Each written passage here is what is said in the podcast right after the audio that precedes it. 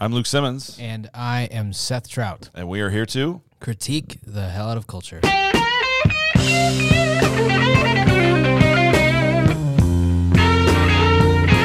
Well, hey, Seth. Uh, welcome back to the podcast. I'm welcoming you to your own podcast, but to everyone listening, welcome. Uh, it's good to have you guys with us. Great to um, great to be together for another round It sure of is. the King and Culture podcast. Uh, thanks for listening. Know, some of you have been listening for a long time. Some of you maybe uh, more recently. So if you're newer, welcome.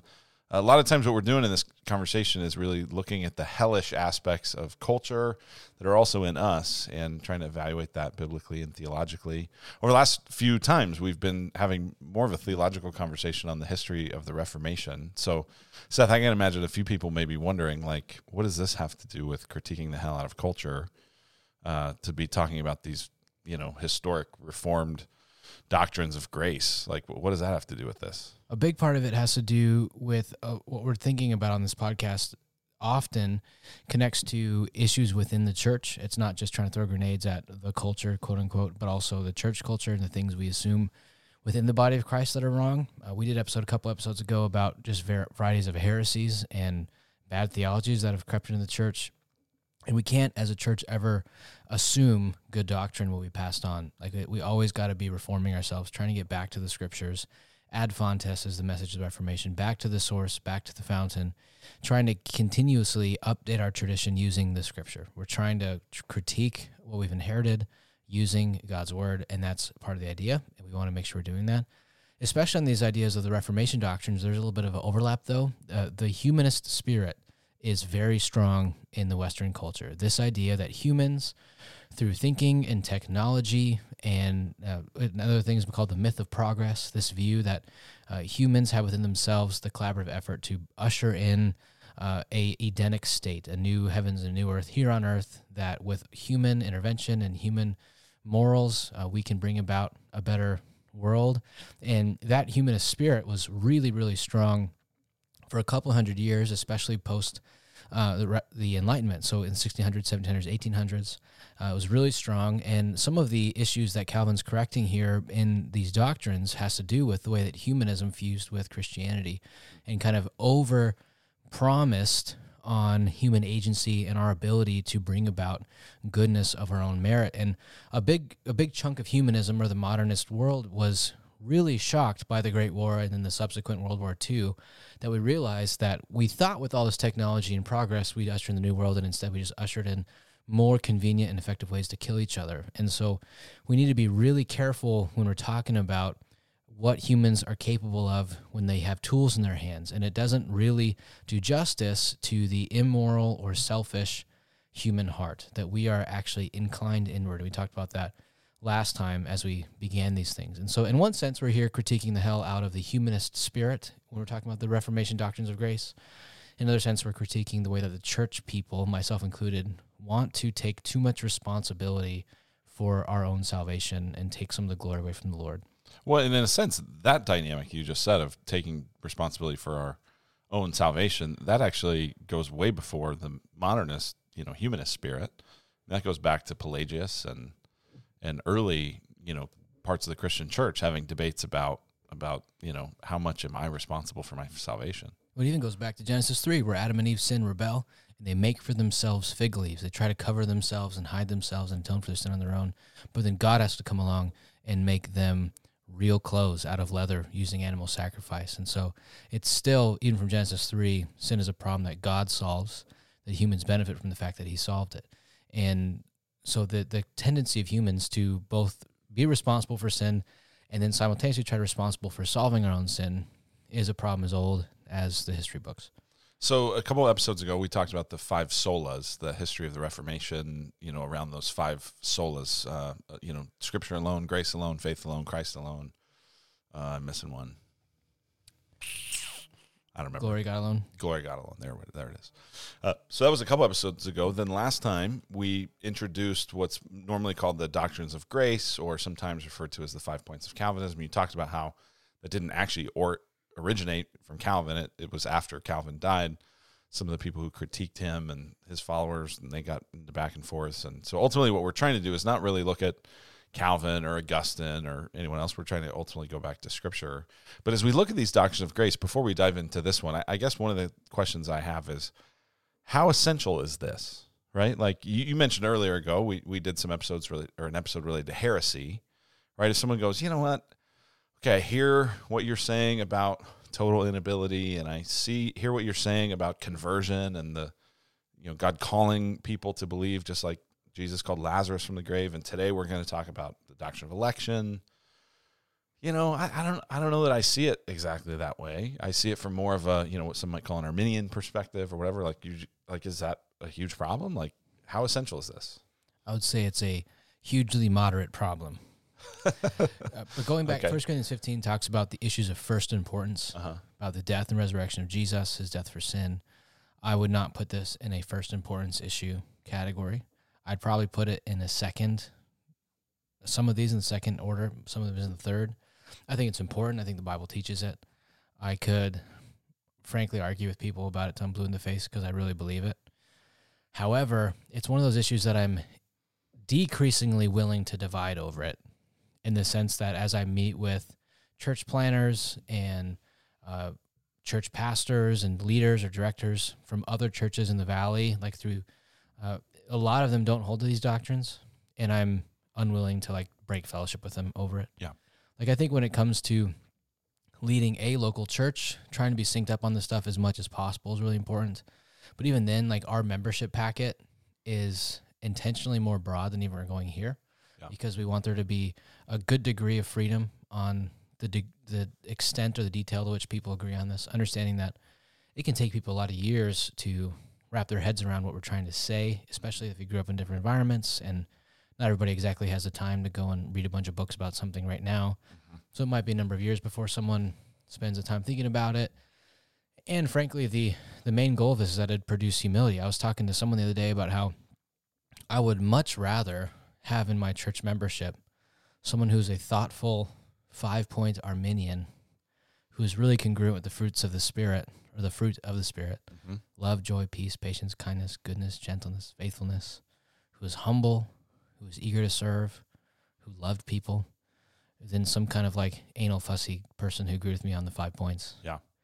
That I Sure. think I do think that uh, once, especially once you go to second and third tier issues, character to me is going to trump the details of alignment on some of this stuff. So I think it matters as far as like really what does it mean that God unconditionally loves us?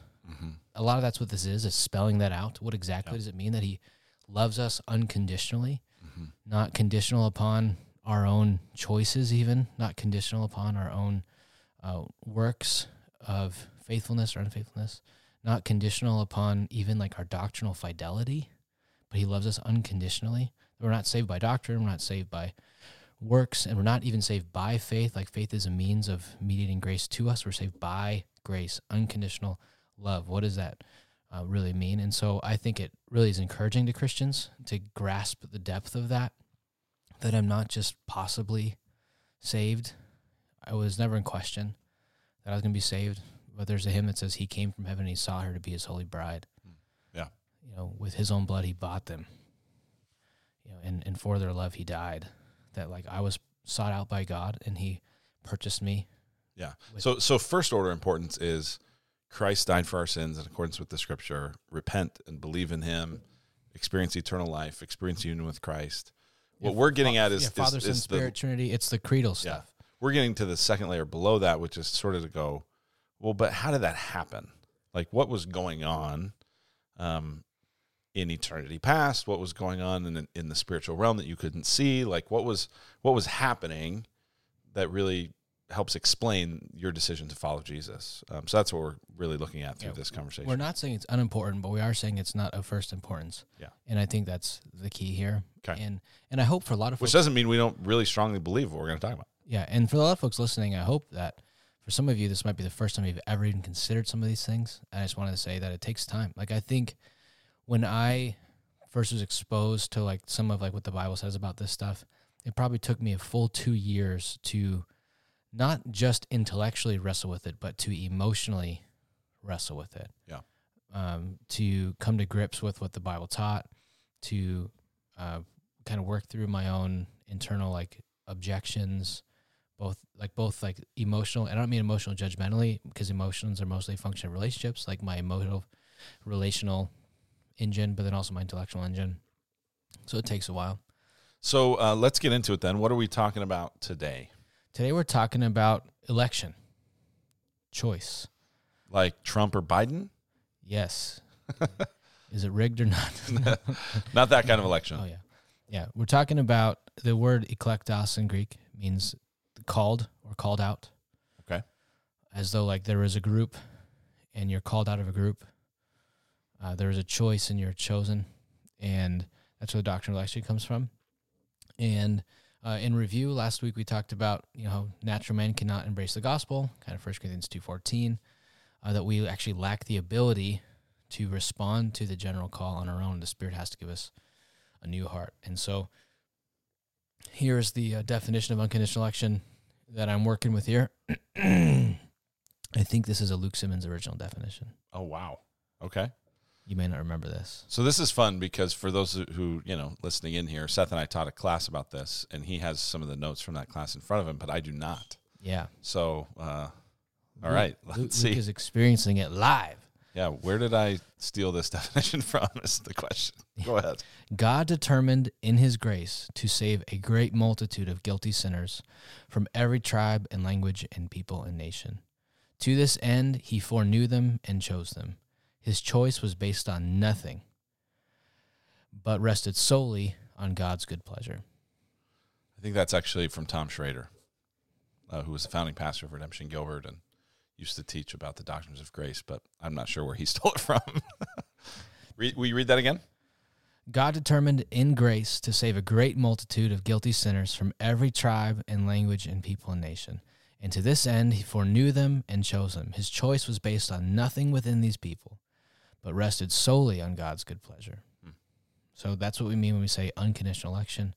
Or even what I would say was when we say when you say God unconditionally loves us, we're saying he didn't love us back after we first loved him, but like the Bible talks about that uh, he first loved us Yeah.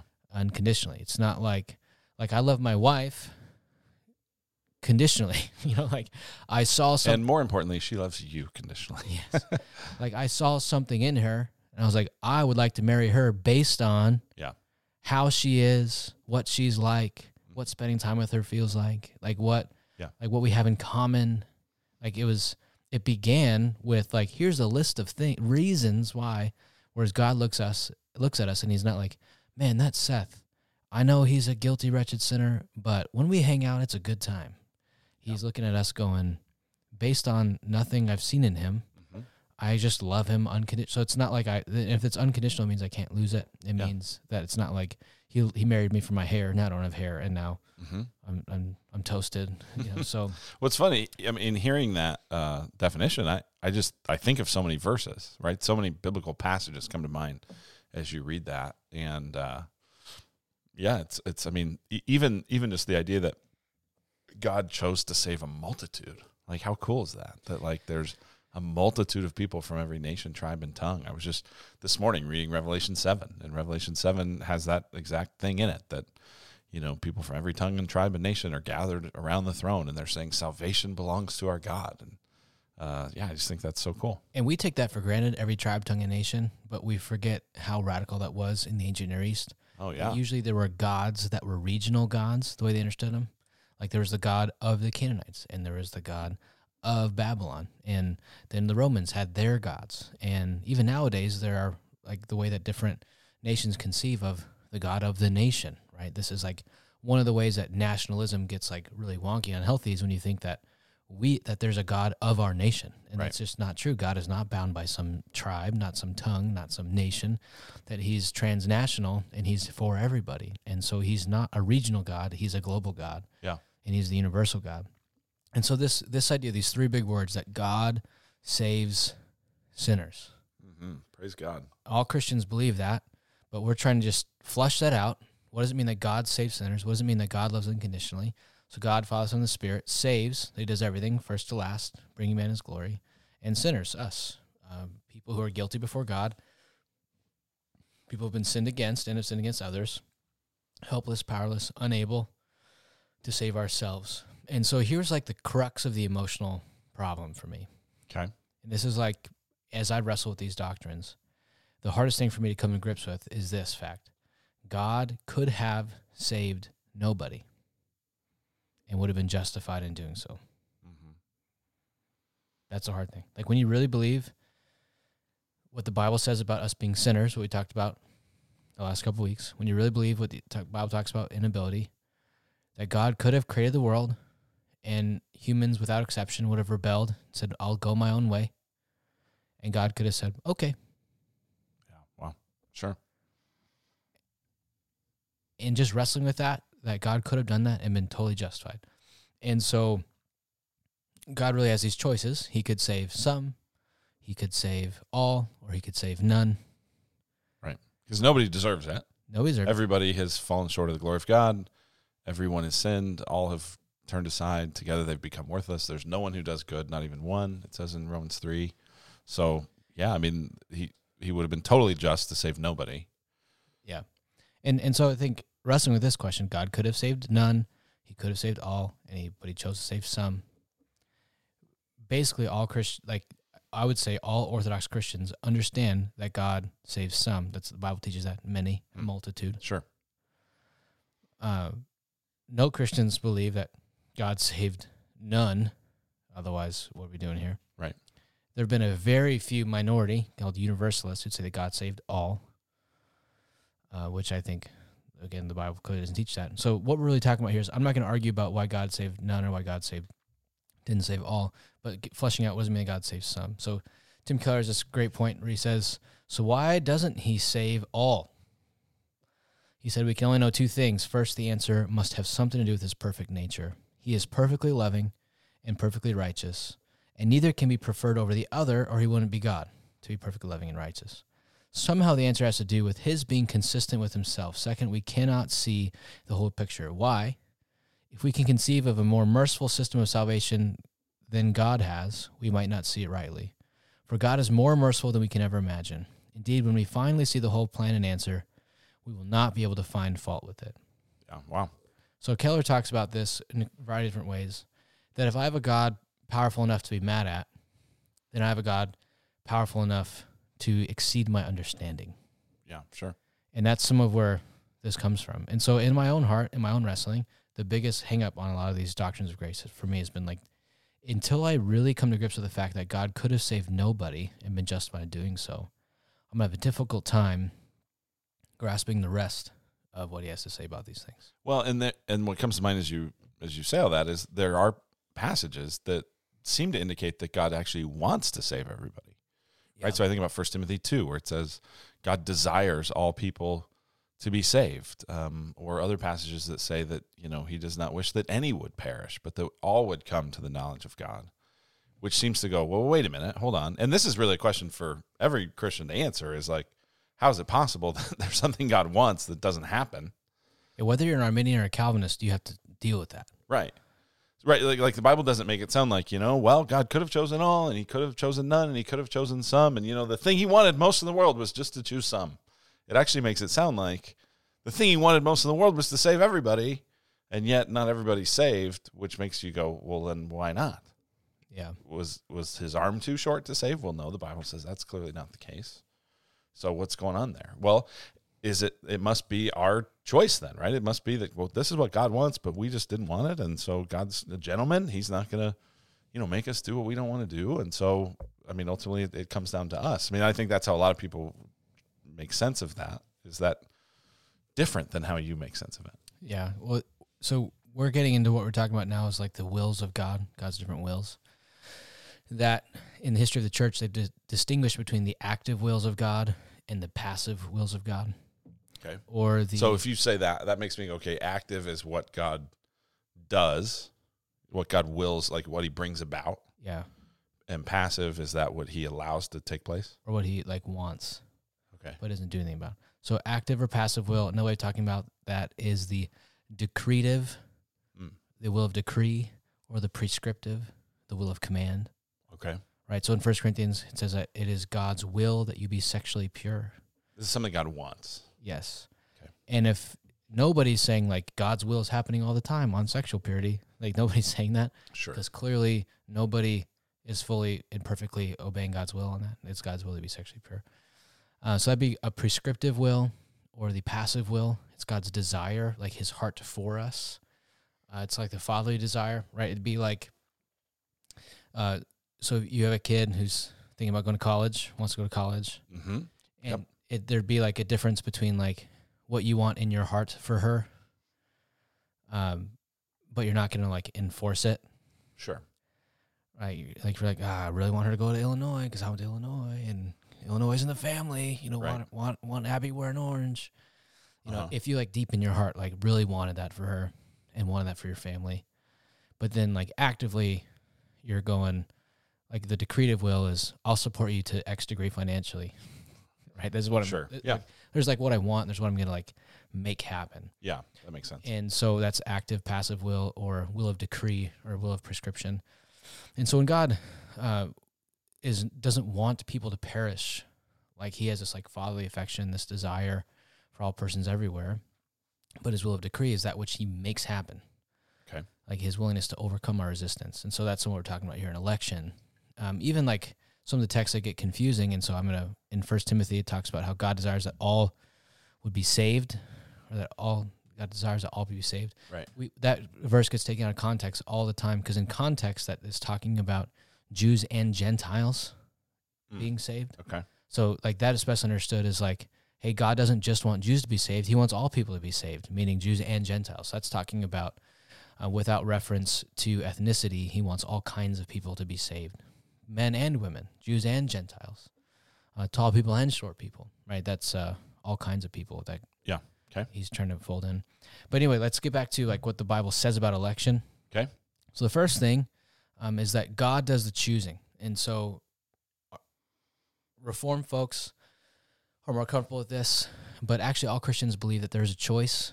The Yeah, because ultimately, if, if God saves some, then well, who yeah, does He? You know, who limits? yeah, does He choose unconditionally, or does He choose people based off of something else, especially their His knowledge of their future choice for Him? Yeah, is God kind of doing divine plagiarism, meaning you chose me and I chose you? Like uh, He's taking credit Right. for our choice. We say God saves us on the basis of our choice. Well, that's actually not unconditional love. That's conditional love. So God choo- God does the choosing. God does the choosing. I assume there's some verses about this. Yeah, for we know, brothers loved by God, that He has chosen you. First Thessalonians one four. Later on in Thessalonians or Second Thessalonians says, "But we ought always to give thanks to God for you, brothers beloved by the Lord, because God chose you as the first fruits to be saved through the sanctification of the Spirit and believe in the truth." And so that first fruits to be saved is this of the new creation being made new, that God gave us new hearts and we are part of the first fruits of the new creation being saved and that and that's based of god's choice of us there are other texts that refer to that but this choice didn't just happen later on in history it uh it happened before the world's creation Mm-hmm. is Ephesians 1. Blessed be the God and Father of our Lord Jesus Christ, who has blessed us in Christ with every spiritual blessing in the heavenly places, even as he chose us in him before the foundation of the world. So, so, so again, different than, you know, like I'm trying to convince Taylor to marry me when we're like 19, 20.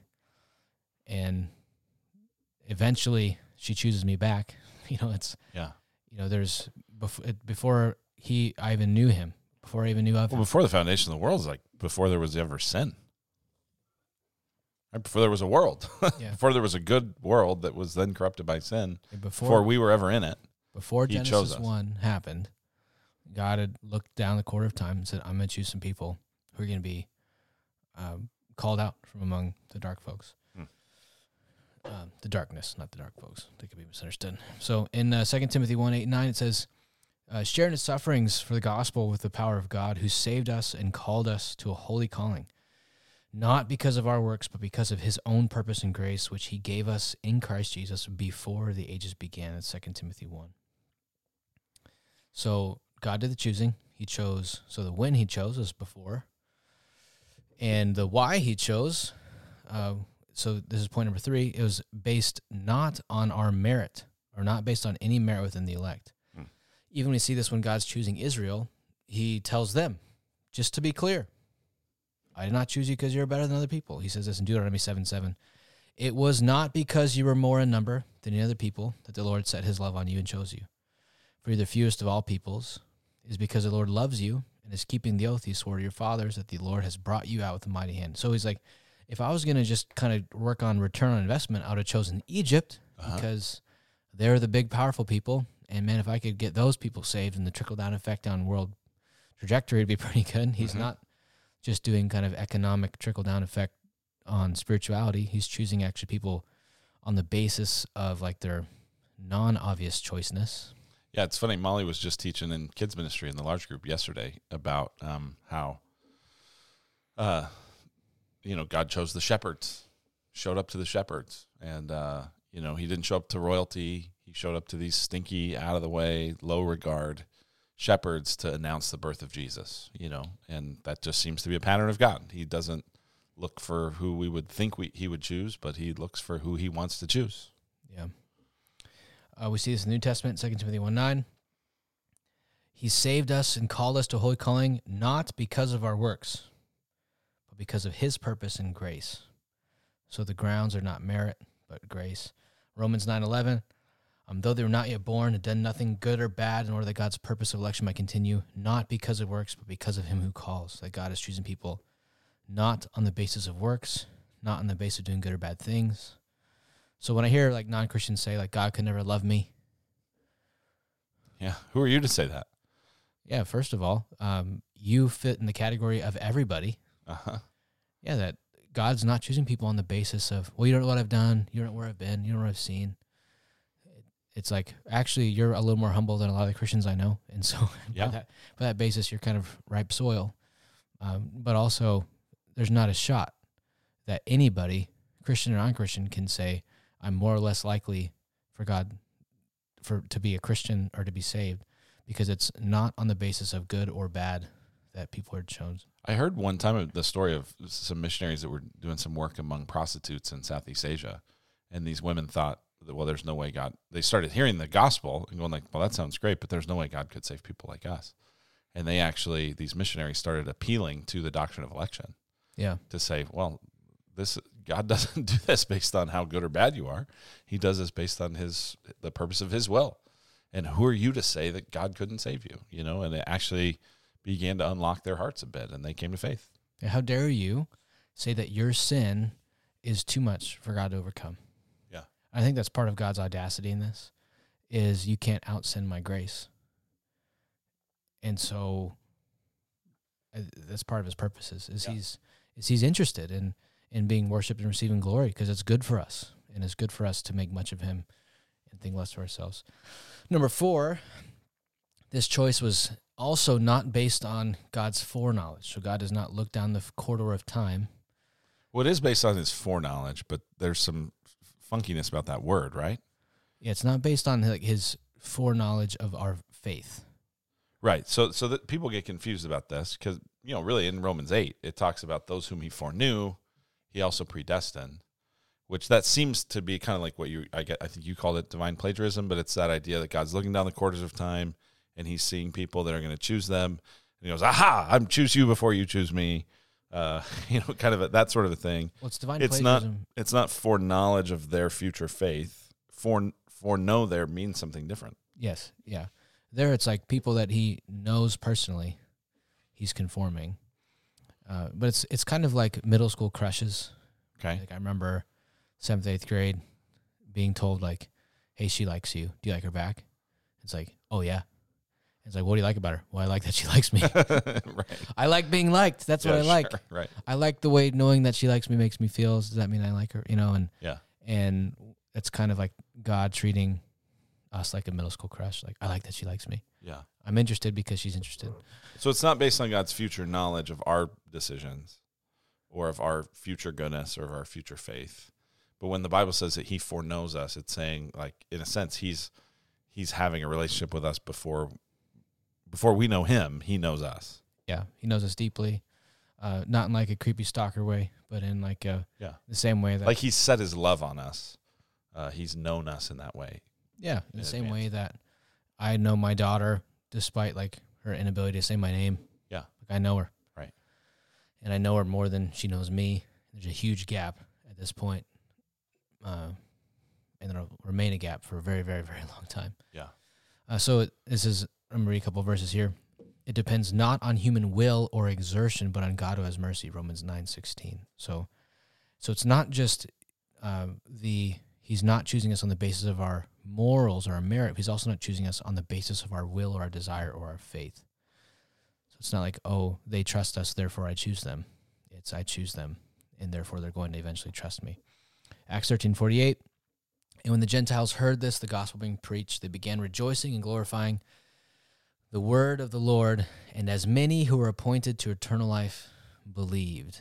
And so uh, their belief was the result of them having been appointed to eternal life, not their eternal life being the result of their belief. Hmm. Uh, Philippians 1.29, For it has been granted to you that for the sake of Christ you should not only believe in him, but also suffer for his sake. That belief itself is part of the gracious grant. So we don't receive grace on the basis of faith, but faith is the result of grace.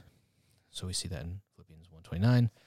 In Ephesians 1, 5 and 6, in love he predestined us for adoption to himself as sons of Jesus Christ, according to the purpose of his will, to the praise of his glorious grace, which he has blessed us in the beloved. So we are adopted as sons through Christ according to his will, according to the purpose of his will. So it's not on the basis of our psychological experience of, of sonship, but it's actually on the basis of his will. That's like the grounding of the promise. So It's like, God, why'd you do this? Because I wanted to. Well, but why'd you want to? Because I wanted to. Yeah. And I think that's some of what's actually a little bit frustrating to people reading the Bible is we'd like a clear answer.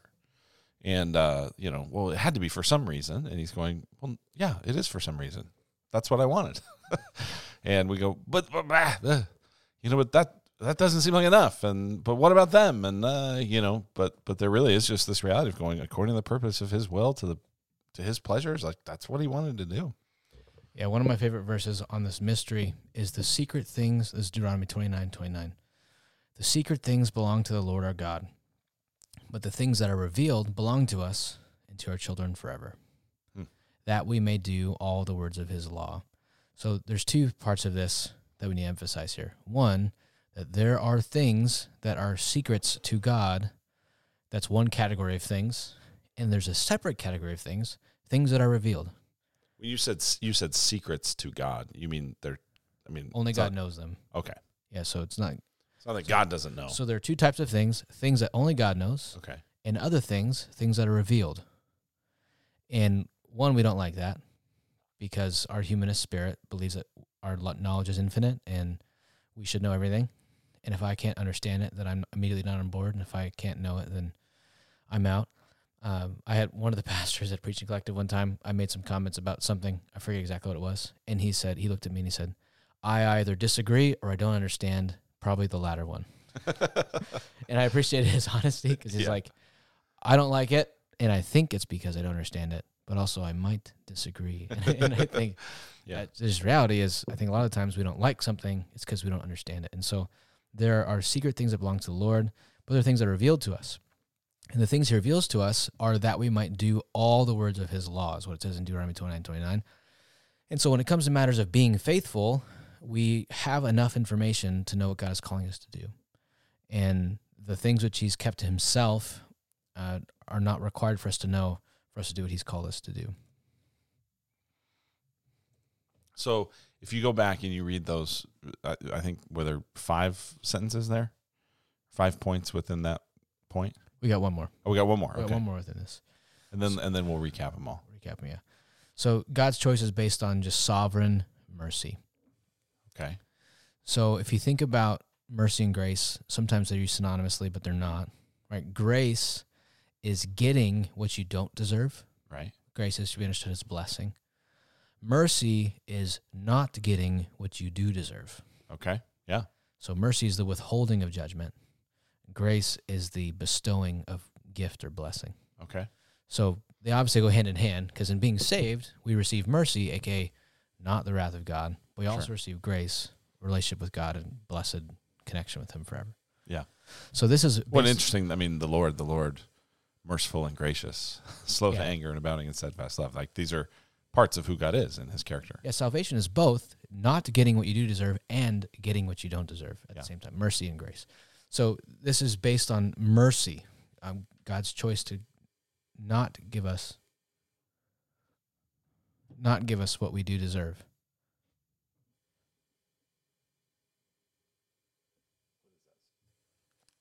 What does that sound?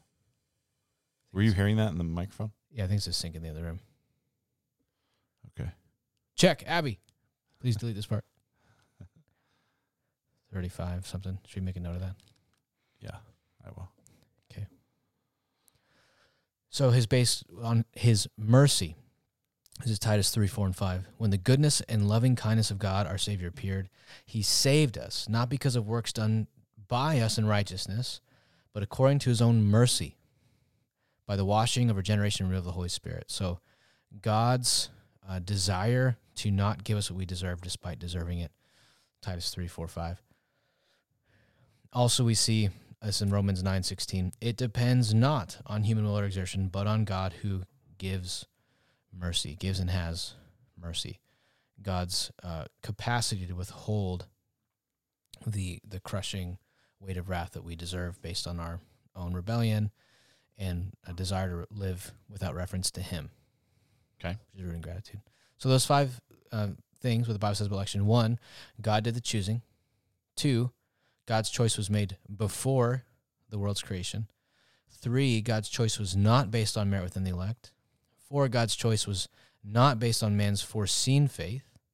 And five, God's choice was based on sovereign mercy. Okay. So that's the broad teaching of what the Bible said about election, kind of correcting some misunderstandings there. So you read, I mean, you read a lot of verses in the last 20 minutes talking about this. Um, and obviously, though, it's it's not like some slam dunk that nobody resists. I mean, so it's like, based on what you were saying earlier, it seems like you know the the challenge here is not as much an interpretive one as it is an emotional one. Like the the textual evidence seems very overwhelming that this is God's choice. This is God's sovereign mercy. It's not based on anything you do. And yet there is something that makes it hard to swallow for us at, at more of an emotional level. Yeah, and it's interesting, especially within kind of suburban culture where the oppression is or suffering is maybe lesser a degree than other places.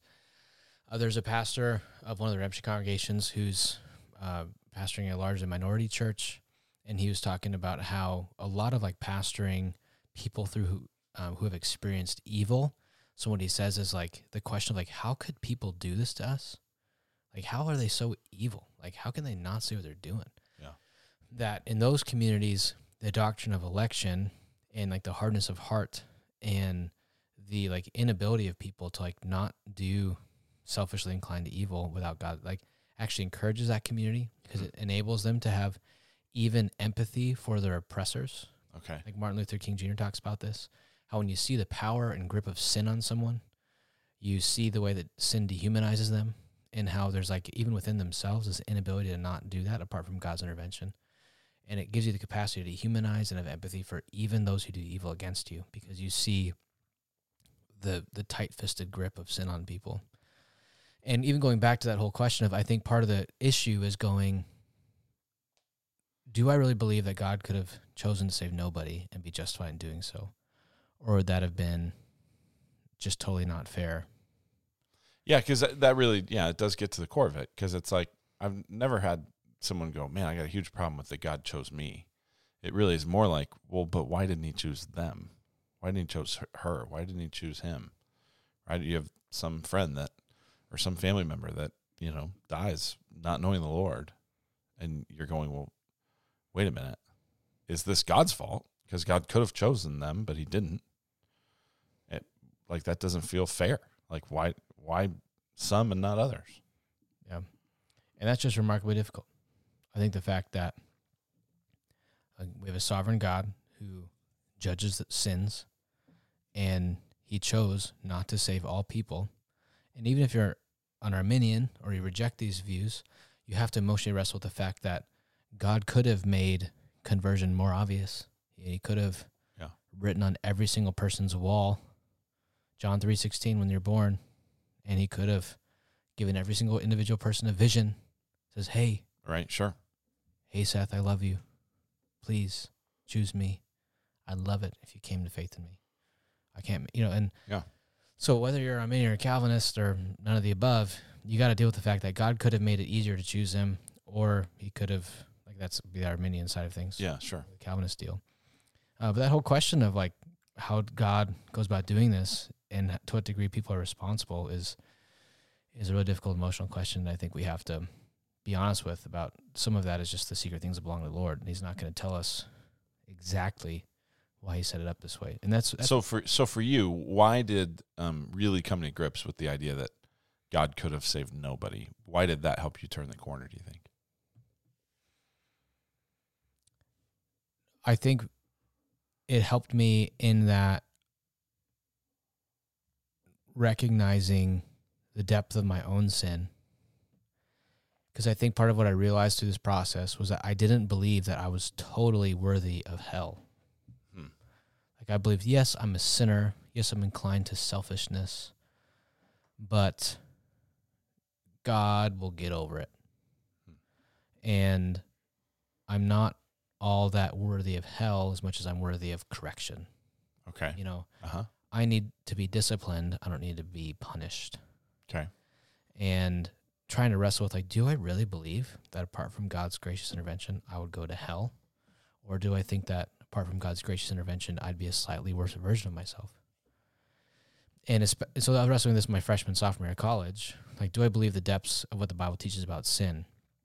And going, man, I think part of what I'm having resistance to here is I'm dealing with the fact that God could have chosen to not save me, and that wouldn't have been him mistreating me. That would have been actually justice. Hmm. Do I think that's true or not? And having to come to grips with the fact that that would have not been him mistreating me, that would have been justice. Yeah.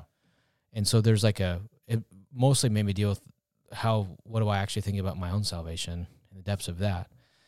And then it was thinking about, is it not fair that people who want nothing to do with God have to spend eternity apart from God, despite is that fair? You know, like Mhm. C.S. Lewis talks about how um, there's only two types of people: those to whom say to God, "Thy will be done," and those to whom, in the end, God says to them, "Thy will be done." Yeah. That people their whole life go, "God gave me life and breath and a body and relationships and life, and screw him." I'm gonna do my own thing. I'm gonna figure it out myself. I'll do it my way. Like, do I really think that that rebellion is worthy of or would require separation from God? And and I think kind of wrestling on those levels was part of that process. Mm. And going, is it like actually grace and mercy that I'm saved, or is it on the basis of some type of conditionality? And so it was very personal as I wrestled through some of that. Yeah. And God's the good judge and that's like a big part of it when like friends family that are at least on the surface were very far from god perish in their sin going well i don't know for certain where they are or aren't but on the basis of everything that i could see they died away from god Yeah. going, i have to trust that god's a good judge And that he sees more than i see and he knows more than i know he's writing a story better than what i can grasp comprehend and I think of that question in the scripture, you know, will not the judge of all the earth do what is right? You know, in the end, he will. And we know what we know, but that's not that much. Yeah, and that that's a big part of it. Like in the end of the book of Job, where Job's all mad at God for letting bad stuff happen to him, and then God ans- asks Job all these questions. Were you there when I laid the foundation of the earth? Yeah. Meaning, like, hey, dude, stay in your lane. You are so limited. Right. And I think about the gap in comprehension. So if I'm finite, and I take like my dumb dog at home, Calvin, there's a pretty severe gap between comprehension between myself and Calvin. Pretty severe. But the gap is larger between myself and God. Wow. Yeah.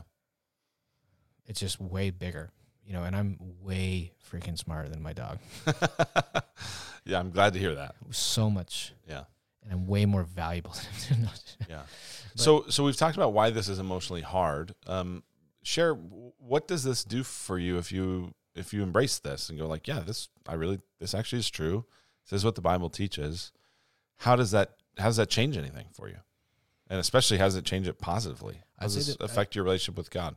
I'd say there's two things that when I'm really like dude tuned in with this stuff. One is just my gratitude for God in and of himself is way higher. Hmm. Like life can be difficult. You know, work can feel like a curse. Parenting can be exhausting. Friends can create tension. You can stub your toe. You know, there's so many reasons to like moan about whatever. And when I, for a moment, reflect on that God unconditionally loves me, like that gratitude is just reorienting. Hmm. Just absolutely like it is the whininess buster. Yeah, You know, like I, that sounds good. We need that. like I in just the the gratitude it fuels and the certainty and security provides that if it's really based on grace then i don't need to feel insecure today about did i do enough or, or good enough Yeah. i can know it's like purely on the base of god's grace and so i'm grateful and that is i think one of the most powerful emotions to break through cynicism and complainingness and whininess and moaningness so that's the biggest one Okay. uh, second one is it, it creates a humility Hmm. that I don't walk around feeling like uh, I figured it out. I would don't at least I ought not walk around feeling like that. Like, hey everyone, read the books I read. Like that's Gnosticism. Mhm. Like it's not secret knowledge. It's God loves me, and I hope that you can like see the fact that He loves unconditionally too, and it also like lowers the anxiety I feel around trying to like wrench people into becoming Christians because I ultimately know that the most effective thing I can do for them Yeah. is to pray for them. Yeah. Because God's going to change his hearts. So in Acts 18, it says this, or, and the Lord said to Paul one night in a vision, Do not be afraid, but go on speaking and do not be silent, for I'm with you. And no one will attack you or harm you, for I have many in the city who are my people. And he stayed for a year and six months, teaching the word of God among them. So on evangelism, uh, so I don't think we can lay hold of the promise that no one will attack you or harm you because that's specific to Paul in that time and place. Uh, but he's saying keep telling people the gospel because I'm with you, and there's many in the city who are my people. And Paul stays for a year and six months because the people who God has chosen need to hear Paul speak the gospel. And so there's um, this promise here that I can do evangelism, sharing people like, hey, the Lord Jesus loves you and he died for you and he rose again from the dead. And I can say this to people with clarity of conscience, saying, there are some people that are God's people and they're going to hear that eventually and they're going to go like, I believe that and they're going to be given new life. Hmm. And so it actually fuels evangelism that God's ordained the means by which people be saved Yeah. is me in love speaking the truth to them. And I can do that in a way without trying to like hard sell them or seal a deal or ABC always be closing. Like it's Yeah, sure. I'm not trying to close a sale. I'm trying to help people acknowledge the for the for love of God on them. And it's important, like even when it comes to evangelism, like Charles Spurgeon said this if God would have painted a yellow stripe on the backs of the elect, I would go around lifting shirts and preaching to them.